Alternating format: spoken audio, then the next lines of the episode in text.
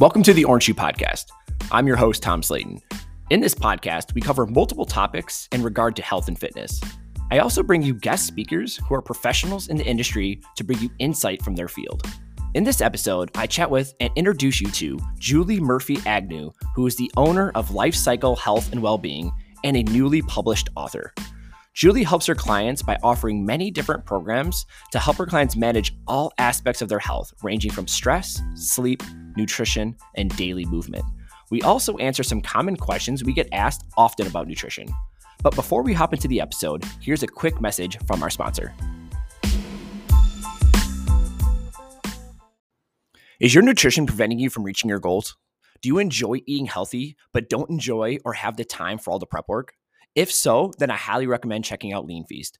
Lean Feast is the premier meal prep service in the Madison area. They take out all the guesswork and provide you with quick, healthy meals on your schedule. The best part, you get to choose what goes into your meal and how many you purchase. Let's say you struggle with eating healthy lunches during the work week. Then you could go there, purchase five lunches, and eliminate that struggle. The meals take three minutes to warm up via microwave or stovetop, and then they are ready to eat. Season with your favorite spices to add your own little flair. Gone are the days of running to the drive through or skipping meals altogether because you failed to plan. Head over to Lean Feast today and use promo code OS Podcast for 10% off every order. You will not regret this decision. Hey, Julie, welcome to the Orange Shoe Podcast. I'm really excited to talk with you. It's always fun talking to other people that are passionate about health and wellness, but you also have an amazing like backstory on kind of how you found what you're currently doing right now. And everyone right now obviously has like their kind of COVID story, and you kind of got that and how that spurred what you're currently doing. And also, you got your ties with Orange Shoe as well, with your husband being a, a client at Orange Shoe, and you're really good friends with one of the owners of Orange Shoe, Lauren. Mm-hmm. So, um, welcome to the podcast, and thank you for taking the time to chat with me today. Yeah, thank you. Thank you again for having me.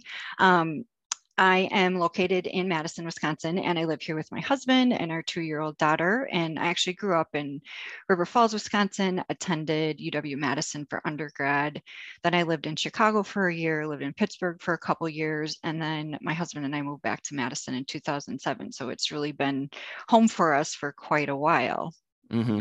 Yeah, absolutely. And I'm gonna read something off your like your website, and it's your kind of about me section. And sure. I, I, I love this because this is kind of like all things will kind of you know tap into today and talk about is you kind of explained yourself about me. I am a wife, a mom, a solopreneur, an author, a creator, a traveler, a triathlete, hot yogi, go getter, Madisonian, Wisconsin Badgers. So I love yeah. that. You're so well rounded. You got so many great things we could chat about. I feel like I could talk with you for hours, um, but we'll oh, try oh, to keep you. it.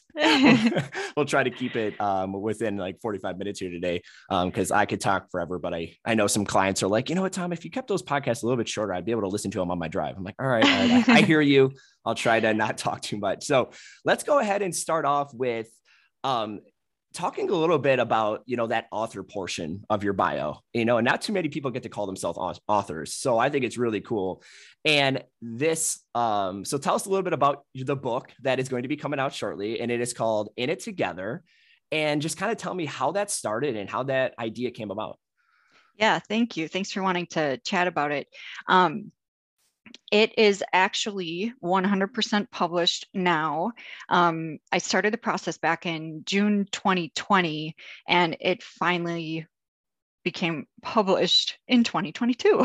So it was a little bit of a process, but um, as we all know, we were all experiencing um, different activities and emotions and learning experiences in 2020. And also during that time we were spending a lot of time with people in our homes. For me it was my husband and my daughter. At the time she was under a year old and we were reading to her all the time. She still loves to read all the time. But there was one day when i was reading i'm like you know if these people can write a book i wonder if i can write a book. And i'm wondering if i could write a book about everything that's going on right now. So remember, like this was June 2020. So I started the process then. I started like the story then. And as we know, things continue to happen in our world. And so the story just completely morphed. And um, it touches on everything that children and families were doing during like the stay at home time. It touches on everything that was brought up and learned um, in relation to the Black Lives Matter movement.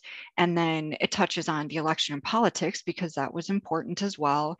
And it kind of leaves the reader with a very hopeful message. So um, it's full of so so many fun images. Um, it's a rhyming book. I never expected it to be like over hmm. 80 pages but it's over 80 pages. So um, yeah i've just put so much time and energy into it and it's just really it's exciting to actually hold it now. I bet. I bet. That's really cool and yeah, with that, you. you. know, you're telling all these stories, and I was reading some backstory and how you kind of gathered all your information for the book. And you just reached out to a bunch of friends, right? And said, share yeah. photos with me, tell me what you guys are doing at home. Like, just give me as much information about your experience with, yes. you know, the beginning of COVID and the safer at home and all that stuff. So, you know, did you get a really good response from friends that helped you write this book? You know, I would have to go back and see like what percentage of people actually responded. Um, mm-hmm. But the people that um, provided their experiences and um, then i followed up and asked for images of certain um, activities they were doing. Oh my gosh people um, friends and family got so into it and i'm just like so so thankful for what they shared. And then i actually um, when it was in relation to certain messages I wanted to send, I went around Madison and I took pictures of certain murals, um, like on the boarded up glass fronts. Um, I took images of like yard signs um, because I think we all started seeing different messages being sent out in relation to Black Lives Matter and the election and everything and COVID in general, you know, wearing masks. Um, so it was just like really fun to pull together everyone's experiences everything they shared and then um, putting in some of my own work too. And then um, to make it a little bit more playful, I applied uh, like a caricature filter to pictures. So it's, even though like some of the topics are really hard and heavy, um, it's also presented in kind of a lighter fashion. Mm-hmm. And I think we all can agree there were certain vocabulary words that we probably had never really used or used to that extent before. So, actually, in the back of the book, I included like a two page glossary of words I used in the book, but also to help people learn a little bit more. Or we can look back in 20 years and be like, oh, right, that was something we discussed all the time, or that was brought up because of this happening. So, um, yeah, a lot of it I just kind of pulled together because of what I wanted to remember and what I wanted to, to include. But I think it's um, like a really good compilation for anybody that wants to look back on the year. Mm-hmm. Yeah, we got some people that are like, I want to look back on that, and then there's some people like, I never want to go back to that time ever right. again. I wish I could just like wipe my mind clear of whatever happened in those like two year time frame yeah. and just move on. And so that book you said is published. People can order it right now. Yes, yes, yes. I have. Okay. Um, it's available on my website, and it's also available on Amazon, Barnes and Noble, and um, I'm currently working with a whole handful of local bookstores in Madison to get it in their shops as well. So I'm hopefully hopeful that um, people will want to support local if they decide to purchase it as well. Yeah, absolutely. Awesome. Yeah, I'll make sure I um, put a link to your website so everyone can have access to that. And then, um, yeah, the name of the book is In It Together. And yeah, that'd be awesome mm-hmm. for uh, people to support you. And I'm, mm-hmm. I'm definitely going to uh, check it out myself. And I would love to go, like you said, buy it from a, a local bookstore. So I'm excited yeah, for that. You. So now we're going to kind of go into, you know, why we have you mainly on the podcast is to talk about your business called Life Cycle Health and Wellbeing. And so while you know everyone during COVID had their different experiences, and a lot of people lost their jobs during that that time. And for some people, it was very scary time in their lives where they lost their job that they had been at for over 10 years. And they're like, holy cow, what am I going to do now? And for you, you actually thank COVID for mm-hmm. you losing your job that you had been at for over 13 years. So kind of tell us a little bit about, you know, that experience um, with you losing your job, but then how you turned it into something of a positive for you to be like, I'm going to chase a different passion of mine with being that being life cycle health and well-being.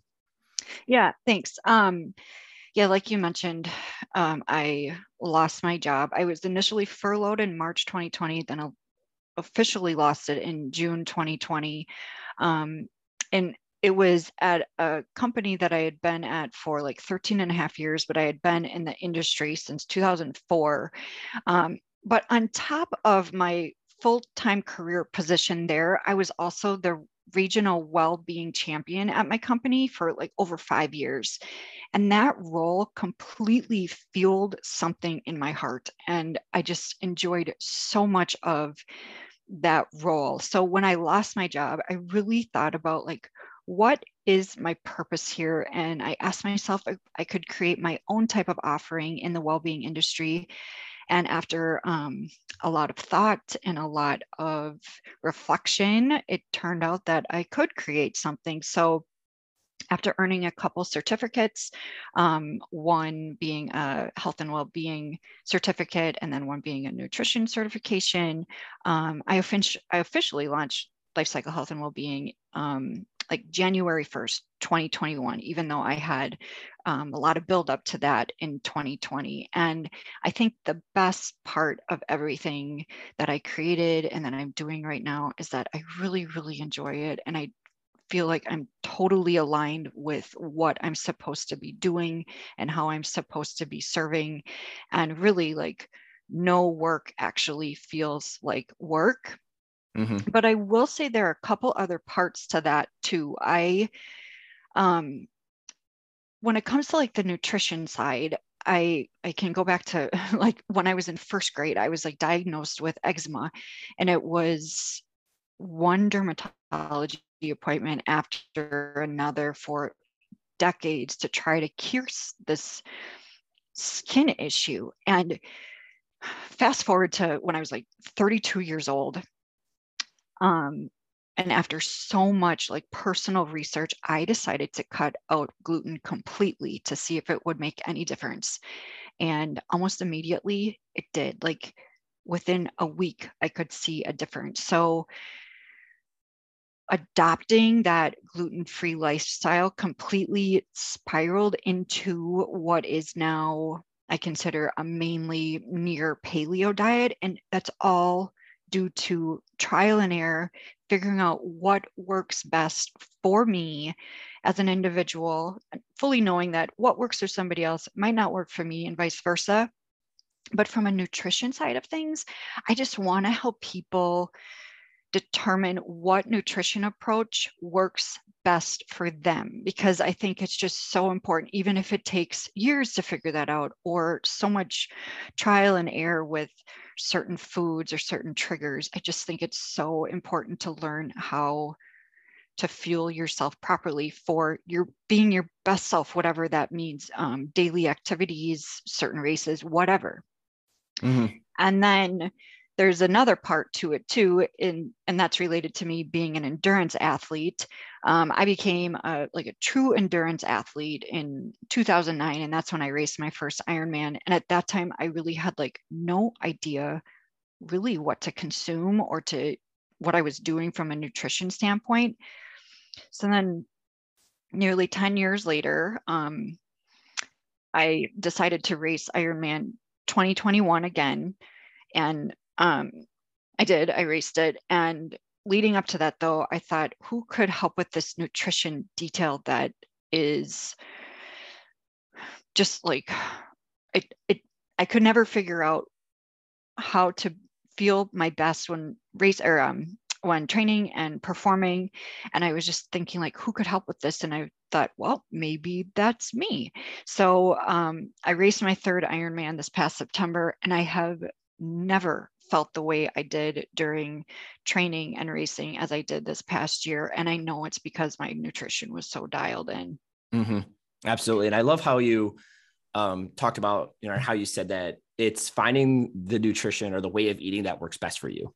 Mm-hmm. And that is so true because there, there are so many different ways to eat, right? There's so many different diets out there. There's so many different people telling you how you should eat and there is no one size fits all it's just finding the one that one best you know works for you and like makes you feel the best but also the one that you plan on doing consistently and not kind of hopping around and i i just love that like it is so much to do with how you how you feel and and I always tell people like sometimes you gotta like you did, you gotta do some trial and error. You you, know, you gotta mm-hmm. eliminate the gluten and see if that changes anything. And for sometimes people are like, no, that didn't really make any difference. Okay, well now let's try to eliminate the dairy. How does that feel? You know you try to you know eliminate those inflammatories those those foods that we all know kind of lead to some of the the issues that some people run into. And i think that's a big thing is you know getting away from thinking like oh you know i just love my milk so much i can never get rid of it. But you may not realize that that milk is the thing that's like causing you the most like issues when it comes to your gut health.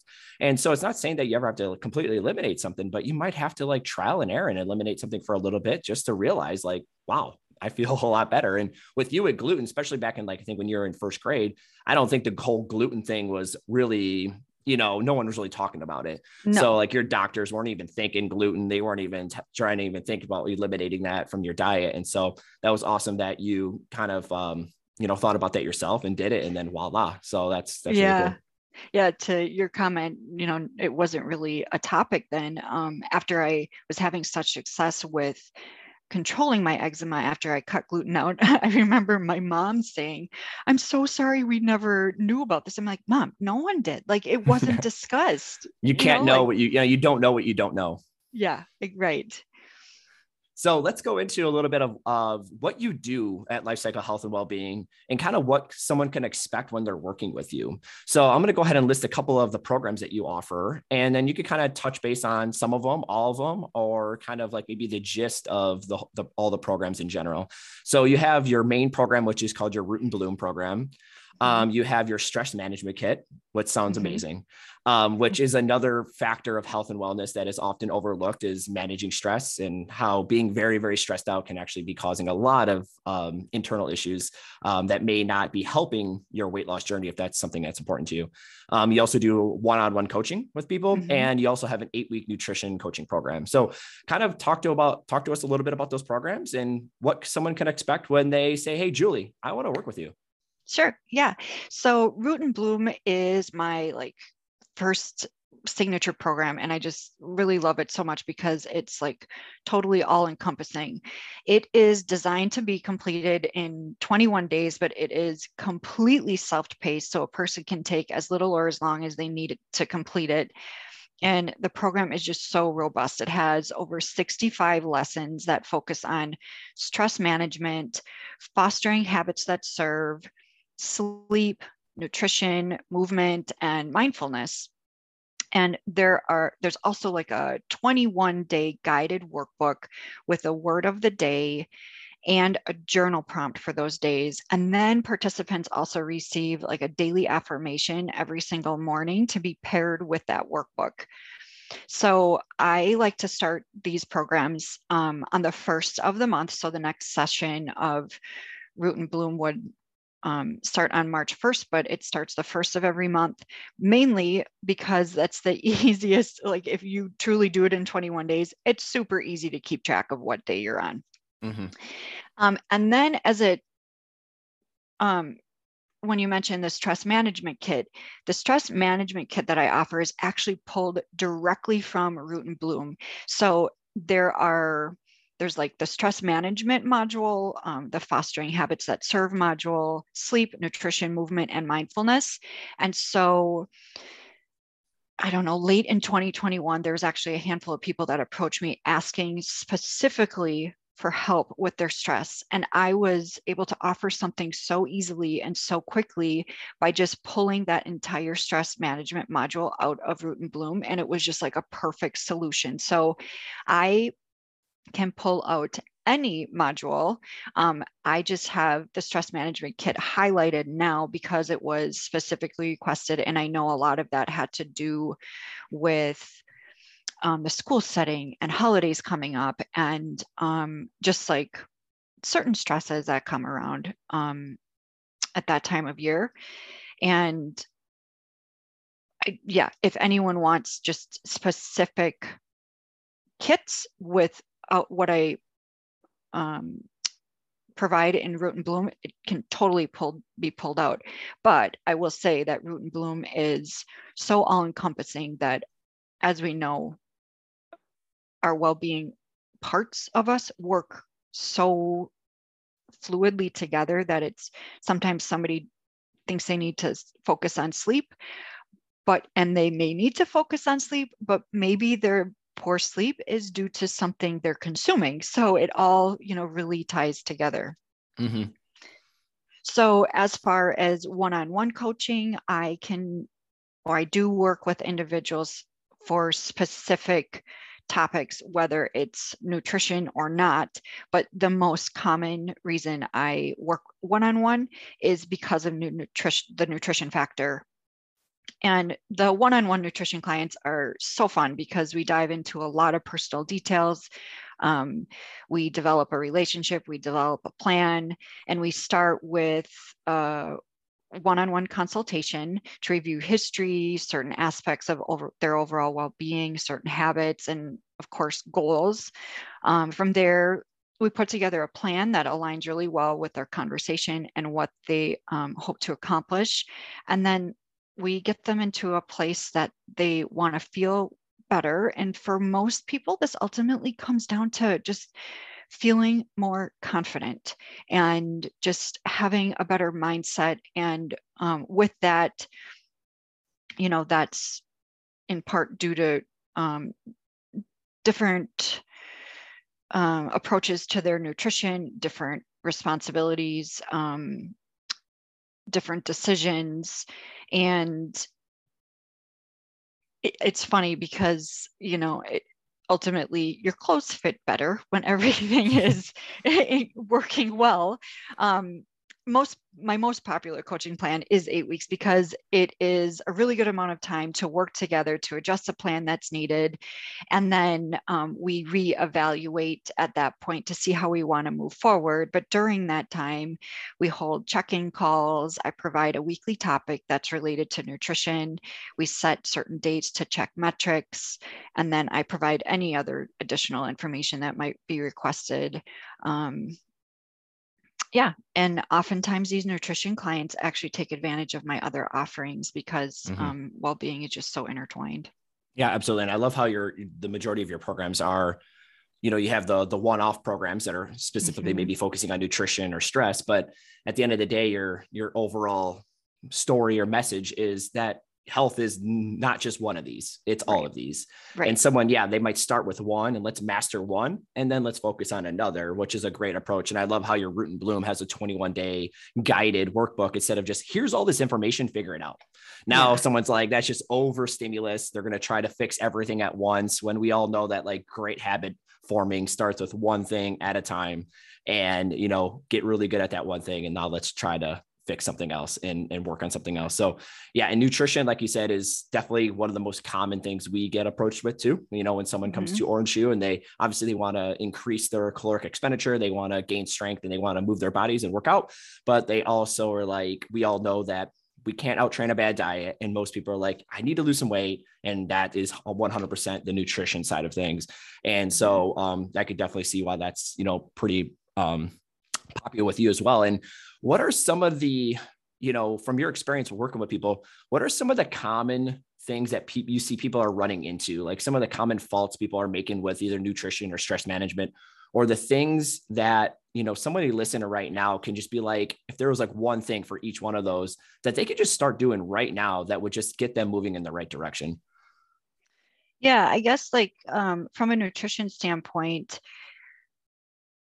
I think it's important for everyone to even like take three days and just write down what you're eating. Don't change anything about what that. you're doing, but just track what you're consuming just to know where you're at because you could be consuming way too much of something and not enough. So you could feel completely fatigued or you might not be recovering well. Um, from like an athlete standpoint, I know a lot of people that don't get enough protein, and mm-hmm. protein is That's just like so vital. yeah, it's so vital for recovery. And I think from my personal journey, like leading up to Ironman last year, it was the first like huge block of a training cycle that I actually focused on protein. And I know that's like it was game changer. Um, so I think yeah, just tracking, seeing where you're at, and then um, seeing where like manipulations and tweaks might need to be made to make sure you're fueling yourself well.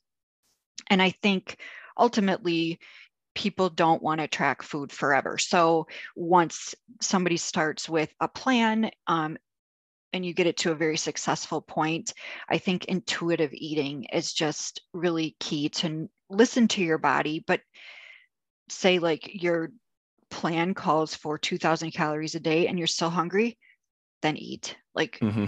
just listen to your body. Um, I think another thing, especially now, well, summer and winter, I think hydration is good for different reasons, but right now it's dry and we're also not sweating, and people aren't realizing that we still need a very large amount of water to make everything run smoothly in our system, whether that's um, your GI system, your track, your workouts. Um, so I think another thing is just to really pay attention to um, water consumption.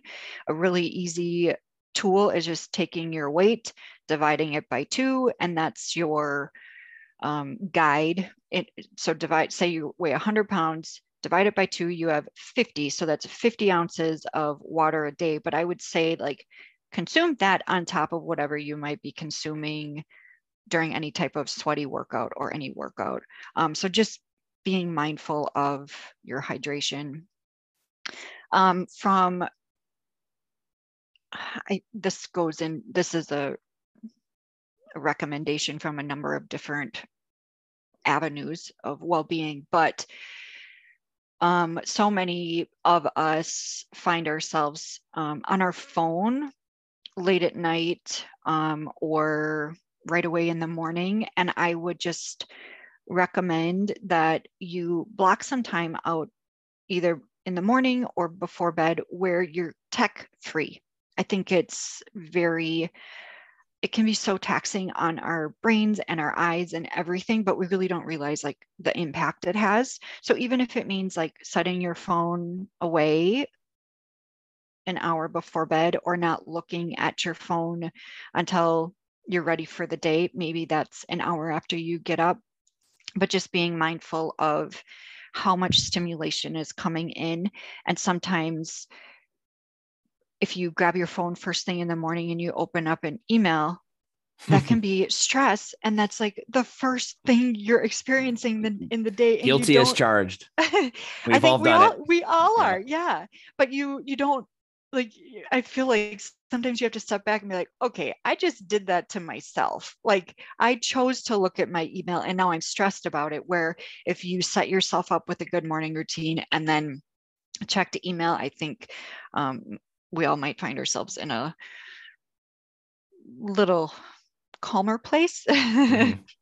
I love that, Julie. You you like are speaking my language here with everything you just said, from nutrition to the stress management. Um, and it's funny because nothing that you said is some big fancy thing you're going to see on Instagram. Right. You know, and I think we all we live in this culture where we're chasing the big fancy diet, the big fancy thing that you see on Instagram, the big fancy way to debunk stress, buy this thing, put it on your head. It's going to shock you every time. You know, like something that you want the big fancy stuff. And health and wellness is is just doing the not fancy stuff day in and day out and you're going to be as healthy as you want to be and i love the you know the water intake is huge the you know making sure that the protein intake is high the stress management like um, we have a podcast um, a few episodes back maybe four or five episodes back now where I, I talk about sleep and how you know yeah the the the cell phone the lights the there's mm-hmm. so many mm-hmm. things that will factor into your sleep that now not only are we stressed, but we're not sleeping well. And when we're not sleeping well, man, that sleep is like so important. It could it could affect everything. Right. So it just, it just ties everything just ties into each other. And so mm-hmm. everything you just hit on there is just like so spot on. So um, we're going to go into a little bit of like some common nutrition questions that you get all the time that you just want to debunk right now once and for all right? There's like these questions that we all get as fitness professionals where like you get these same questions all the time and you're like man where are we going wrong? Like, why, how do people not know this? Like, why are we still struggling with understanding X, Y, and Z? And so, do you have any of those burning questions that just always pop up that you get? Um, and then I also have a list of some of the ones that I get. So we'll just go ahead and start with any, maybe the ones that you get all the time that you're just like, oh, let's just, let's put an end to this right now.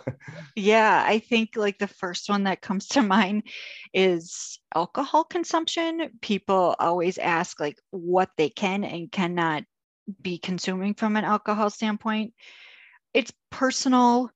Um, and this is where I discuss certain habits with individuals um, or look at what they're actually consuming from an alcohol standpoint. But I think it, I, we've all heard it, all in moderation, right? So um, another another reason just to listen to your body, and you also have to think to say, you know, a glass of wine causes you to feel a certain way the next day, and you have something important the next day, whether it's a presentation or um, a specific workout routine, and you don't necessarily want to feel that way, you just kind of have to think is it worth my time and energy to consume it? Um, so, again, super personal. Um, let's see another one just came to mind and now i can't remember what i was thinking you know talking um, about the alcohol thing i always tell people like use this mantra of like what would my future self thank me for? Yes. I love that because, you know, I don't know how many times we, when back when everybody was back in the offices and working in their office, you know, there was always that treat in the break room that somebody would bring in the box of donuts or whatever. And it's so hard to say no. And you eat those two donuts, but then six hours later, six hours, six hours later, you're kicking yourself like, I really wish I went to have those donuts. I feel like crap right now. So I always love that, that mantra of just like anytime you're about to do something that you're like, ah, I don't know, just ask yourself, what would my future self thank me for? And that's usually going to lead you to your answer. Yes, yes. Um, another big one is weight, um, using the scale as a metric. Um, mm, I think I love that. I think a lot of us grew up, and maybe people still use, you know, the scale as a guide. Like we, I grew up as the scale being like the true guide. Like if you weigh this amount, you're healthy. Um, I like to, of course, I use weight to figure out some numbers, but I like to use measurements instead because somebody who is super strong might be 125 pounds, or they might be 165 pounds or 200 and 205 pounds. Like strong is so relative when it comes to the individual. And so when we can see our body composition change as we get stronger and leaner, um, the scale might not shift as much, but we can see the change when we take measurements instead. And I like a lot of my clients are like, I just want these specific pair of pants to fit. Well, the measurements will tell you if they're going to fit or not. You don't have to jump on the scale. Um, mm-hmm. Um, but I think, you know, people are tied to the number. So if we can kind of shift the the number being a different number, a different way to approach some metrics, I think that's um, that's kind of key to.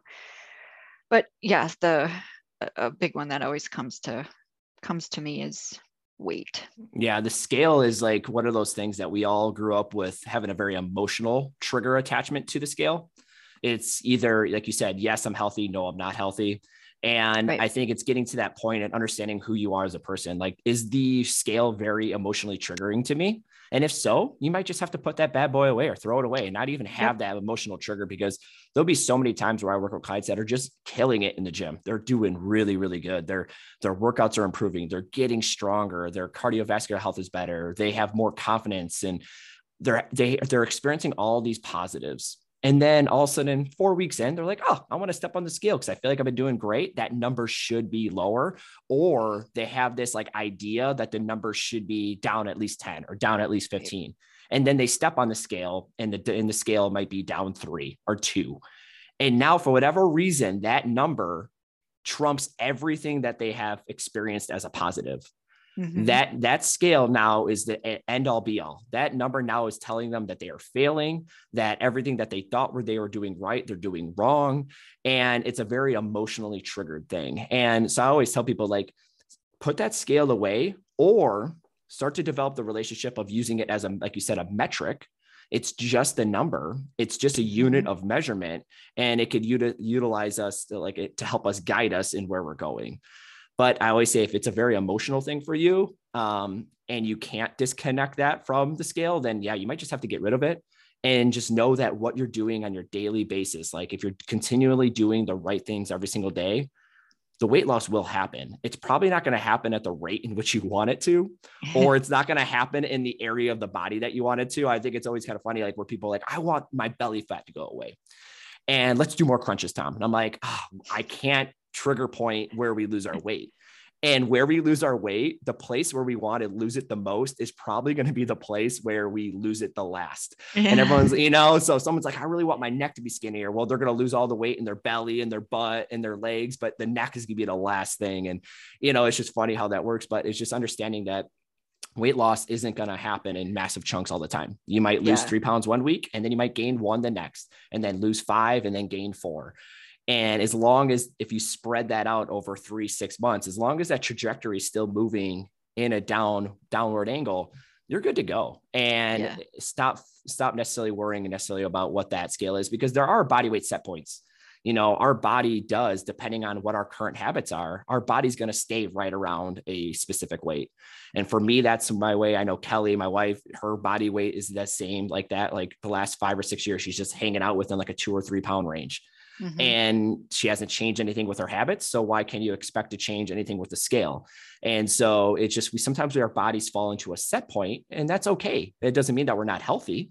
Um, like I always, I've talked about this multiple times on the podcast where I'm actually considered obese, and my doctor tells me I need to work out more and eat healthier because my body weight um, is above that whole BMI thing. And it, it's, you know, it's such a joke, but it, that doesn't mean that I'm not healthy. Yeah, I'm considered right. obese on my BMI, but uh, there's by no means that am I unhealthy.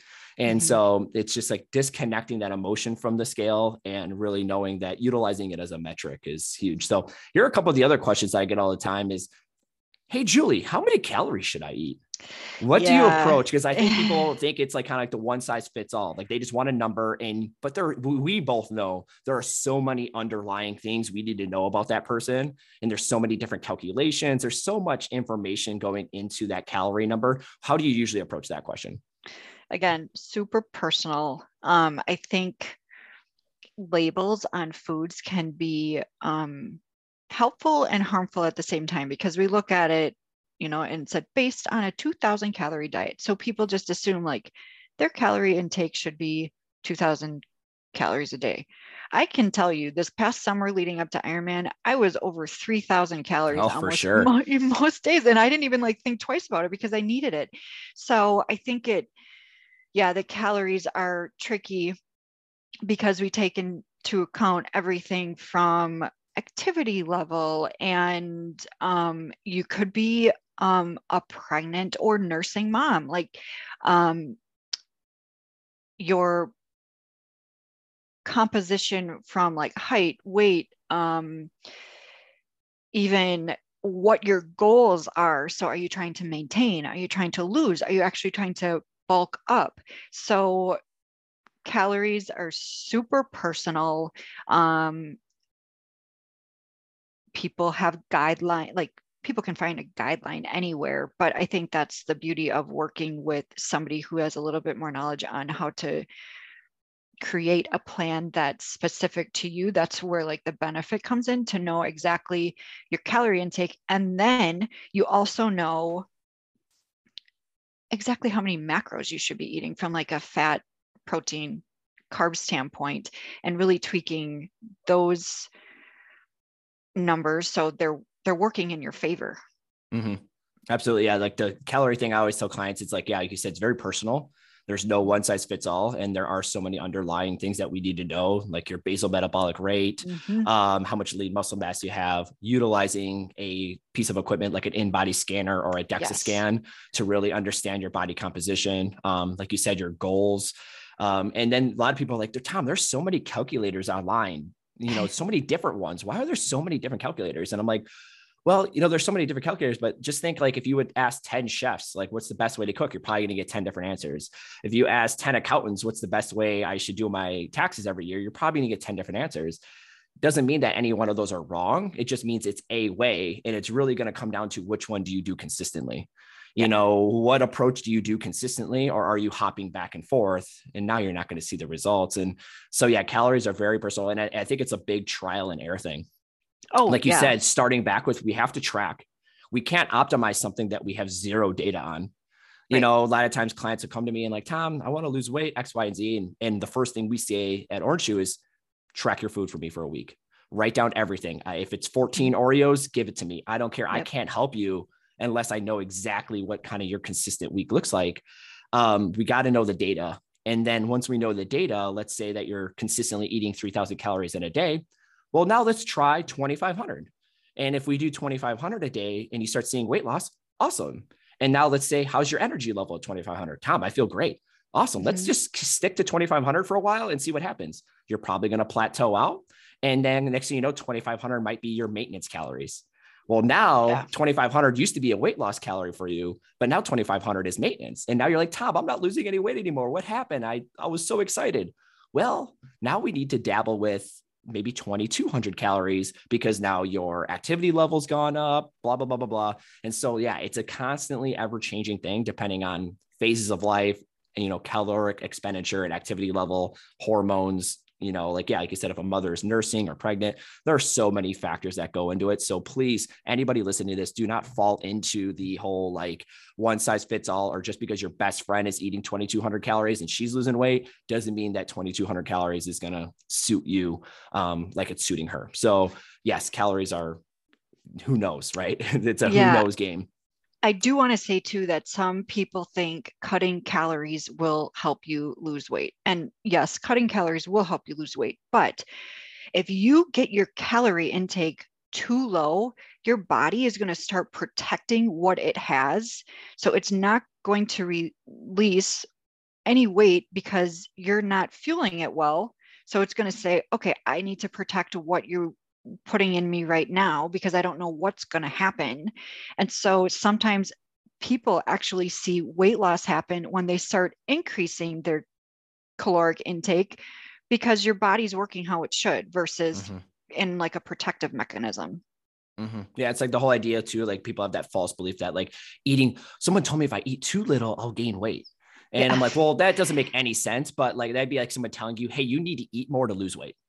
And mm-hmm. like, you know, if I eat 5,000 calories, you're going to lose weight. It's like, no, it's like your body, like you say, kind of goes into a protective, like you can do harm to metabolism. That's why those like big crash diets where you have to eat a thousand calories a day or 750, they people will lose weight obviously like you're not giving your body anything to fuel off of but at the end of the day you're going to lose a lot of muscle mass because your body's going to start eating your lean muscle. It's going to start mm-hmm. metabolizing the lean muscle in your body to give it the protein, the things, the energy that it needs to sustain life. And so next time you step on that DEXA scan, you're like, oh, I lost 15 pounds of body fat but I also lost 22 pounds of lean muscle mass. Right. And that is never something we want to experience. You never want to, you guys work so hard to develop that lean muscle mass. Don't just let it go away because you decided to do a really crazy caloric deficit, um, because that will definitely not. Um, in the long, yeah, you'll lose weight, but in the long term you're actually doing more more harm than you are good. Um, when you do those super low caloric deficits um, mm-hmm. yeah it's definitely not definitely not the way to go. What do you tell somebody who says like hey julie i gotta be i travel a lot for work. How do i eat healthy when traveling? The biggest thing is plan. Um, there are so many different ways that you can incorporate um, foods on the go that don't require refrigeration. You can seek out maybe if you know where your hotel or your Airbnb is located, where some grocery stores are, put together a list of food that you'll purchase right when you get there. I think the biggest thing is to plan. Spot on. Spot on. Like I don't even think there's even much more to say with that. It's yeah. planning ahead and and knowing knowing those things that you could get on a, in a pinch and mm-hmm. uh, your local grocery store, wherever you're at, is going to be your best friend, not the fast yep. food places. Yep. Um, Julie, I'm eating healthy, but I'm not losing any weight. What's going on? You know, Tom, I don't know. Let's chat. um, I think the biggest thing is we'll, we would need to track exactly, check in exactly what you're eating um, and see if your caloric intake is appropriate, if your macronutrients are appropriate to you, what your lifestyle currently is, um, if you're incorporating any movement. Um, lots of factors to cover when it comes to that type of struggle, but um, there's always there's always a way to figure out how to go forward. Great answer.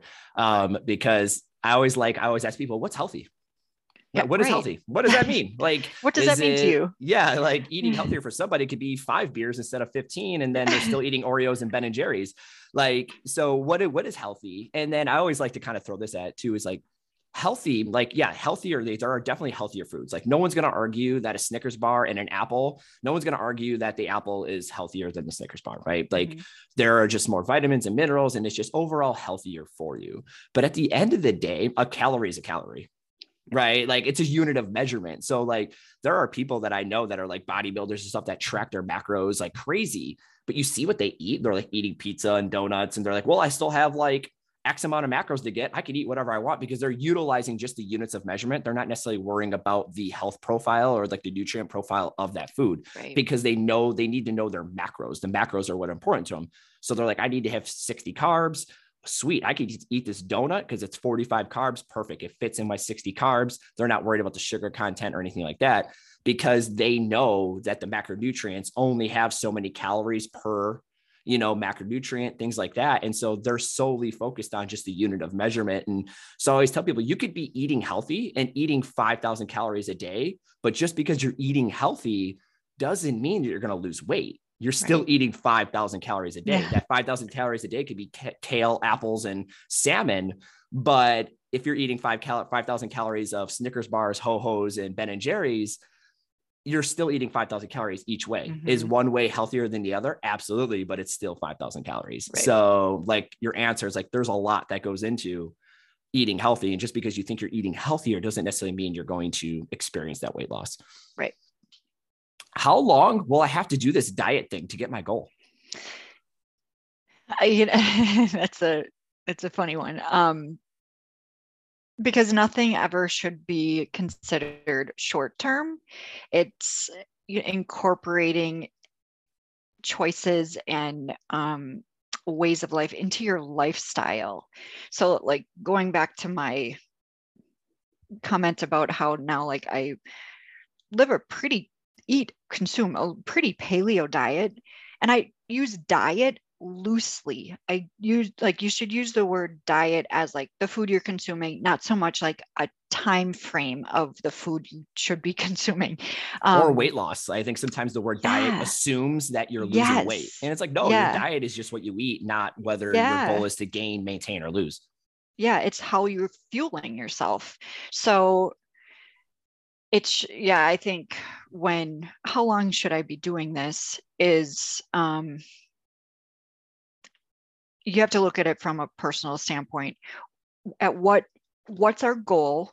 And like how can you sustain this until after we're after we reach a certain point whether it's you reach a goal um you know our eight weeks is done with each other but it everything needs to be sustainable in a healthy way so nothing should, and I think that's, you know, the whole yo yo dieting thing. Okay, if I do this for six weeks, I'll lose weight. And then you stop doing it and you gain weight again.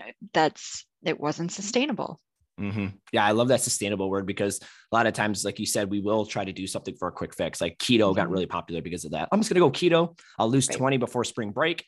I don't like doing keto, but I know it'll get me my result. As soon as keto's done, I'm like, sweet, I'm not keto anymore. And then they put the weight back on. And I always like kind of tell people if this is not a way of eating and what you see yourself doing for the long term, mm-hmm. then it's probably not the not the way for you. You know, it's kind of us getting back to when we first kind of started chatting is just like you got to find what's so, you know, find what's going to be right for you. And it's not the short term, it's the long term. And the fitness game or the health game is not a short term thing. It's the rest of your life thing. Mm-hmm. And so we got to find things that we can sustain for the rest of our lives that bring us joy and that we can see ourselves doing for that, that, that however long life is for you. So it, yeah, it's definitely not a short term thing at all. Yeah. And so. to your joy factor, I was going to say too that it needs to be fun. Like you have yeah. to make sure like you're having fun with it, right? yeah, I love I love ice cream and donuts and cake. Like life is way too short for me to like go cold turkey and just cut that stuff out of my life. Yeah. But like you said before, it's just about moderation and and mm-hmm. knowing you know, knowing when you could have it and utilizing that stuff as like rewards for doing really well, you know, like, oh, on Friday night, mm-hmm. I'll have my glass of wine or on Friday night, I'll go to, you know, Cold Stone and get that one scoop, you know, get my favorite ice cream or whatever. Mm-hmm. Um, and I think that's a really good way of kind of approaching that stuff that you don't want to cut out, but you, um, you know, you need to moderate it. Like the whole idea of these are sometimes foods and these are all the time foods you know, the all the time foods, the kales and the lean meats and the nuts and the fruits and veggies, like that's all the time food. Eat that whenever yeah. you want. Like there, you should never have to worry about like, can I eat this apple or should I wait? Like eat the freaking apple. I don't care. Just like eat it. Like there are all the time foods that just eat them all the time. And then there's the sometimes foods where like cookies and brownies mm-hmm. and, you know, alcohol and things like that. Like you could have them, but they're just the sometimes thing. They're not the all the time mm-hmm. thing. Right. So stop looking like I don't like when people categorize as food as good or bad. Like these are good mm-hmm. and this is bad. Well, nothing's nothing is like yeah, there's stuff that's good, but I don't think there's anything that's necessarily bad. It's just you know, is it a sometimes food? And if it's yeah. if you're classifying it as a sometimes food, then perfectly good. You're good. And you have to you have to look at it too, like how will this fuel me and how will I feel? Mm-hmm and will my body thank me in the future? Because if I yeah. eat this, I'm gonna have diarrhea. Like, no, like I, I, don't want that. So I'm no definitely, I'm, yeah, I'm saying no to that. So it's like, what will my future self thank me for, or what will Kel, what will my wife Kelly thank me for? Because there are certain things that she don't want me eating because of uh, I'll be burning a lot of candles in the house. All right, Julie. Well, thank you so much for uh, answering those questions for me and having some fun with those. Um, yeah, we're gonna finish you. it off with. Um, I know you're you're running kind of a special program this year, calling uh, that you um, that's called feeling or feeling, not the G on it, feeling yeah, I had a little fun with it. Feeling 22. So 2022. So tell me a little bit about what Feeling 2022 is. I know under the um, title of it, it's a dream, goal, vision, and manifestation event. And you've done a couple already um, mm-hmm. to start 2022 off. And I know there might be some ones in the future as well. So I would love for people to kind of hear about what this event is, just in case one pops up on the schedule in March or April, um, that they might be really excited to jump in and attend this event. Yeah, so back to the name of it, Feeling 22, I have to just say that um, Taylor Swift's lyrics were like ringing in my ears at the beginning. So I don't know about you, but I'm feeling 22. So I'm like, okay, I need to like put this to use somehow. Yeah. And so that what became the title of this event, and it is um, a live virtual workshop that focus on focuses on and supports goals and dreams and visions and how we can totally manifest them. And the workshop includes like a like hands-on work together. It includes a meditation, um, learning opportunities, a really fun uh, guided visualization, and specific tools. And I really, really love leading this event since everyone, including me, walks away, feeling like completely ready and energized to go after goals. Um, so yeah, I am excited about um, the ones coming up and um, just thinking back on one I recently hosted, it was just so fun and um, it just really gives people an opportunity to look at what they want to go after and how mm-hmm. we can make it work. Mm-hmm. I think that's so important. Um, the beginning of the year, kind of like goal setting, manifestation, vision boards, mm-hmm. dreaming, right? Like just like having, not being afraid to dream big, like something right. that is, you know, they call those like those big, hairy, audacious goals, like something completely crazy, but there's nothing wrong with like wanting to dream big and i think that just allows you to work backwards from that big dream of how could i get to that point? And i think it's just so important because if we go into every year not having any sort of expectations or goals or visions it's really easy for a year just to blow past us um like i still can't believe it's already 2022 when covid started in 2020 like it's amazing right. how fast time goes and so i love this and you know and, and i think it's really important for people to just sit down in their own thoughts but also do it in a group setting with this event because anything in a group is usually more fun and you get more yeah. out of it and you you you feel the energy from other people and you get inspired by other people that it just really kind of helps ignite you and get you going and so mm-hmm. yeah i'm really excited for um, potential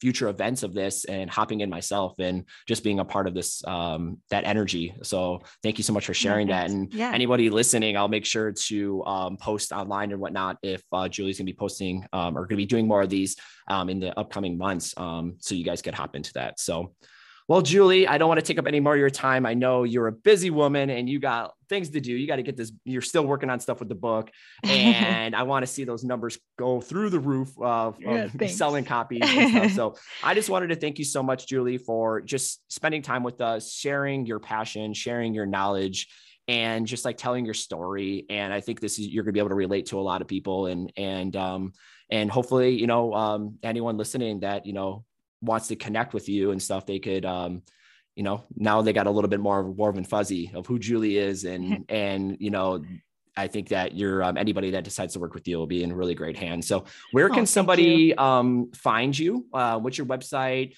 If you have Instagram, Facebook, like where can somebody find find you and kind of connect with you? Yeah, so my website is lifecyclewellbeing.com and um, Instagram is Julie underscore life cycle. And those are probably the two best ways to find out more about um, programs, about me, um, ways we can connect further. Um, but yeah, I just look forward to um, serving anybody who comes my way and helping them along their well-being journey. So thank you so much for this opportunity and our time together. I appreciate Oh, you're it. so welcome, Julie. Thank you so much.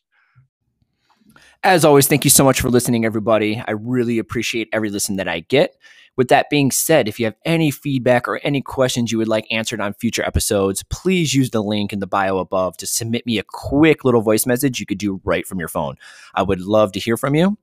So, thank you so much again for listening and have a great rest of your day.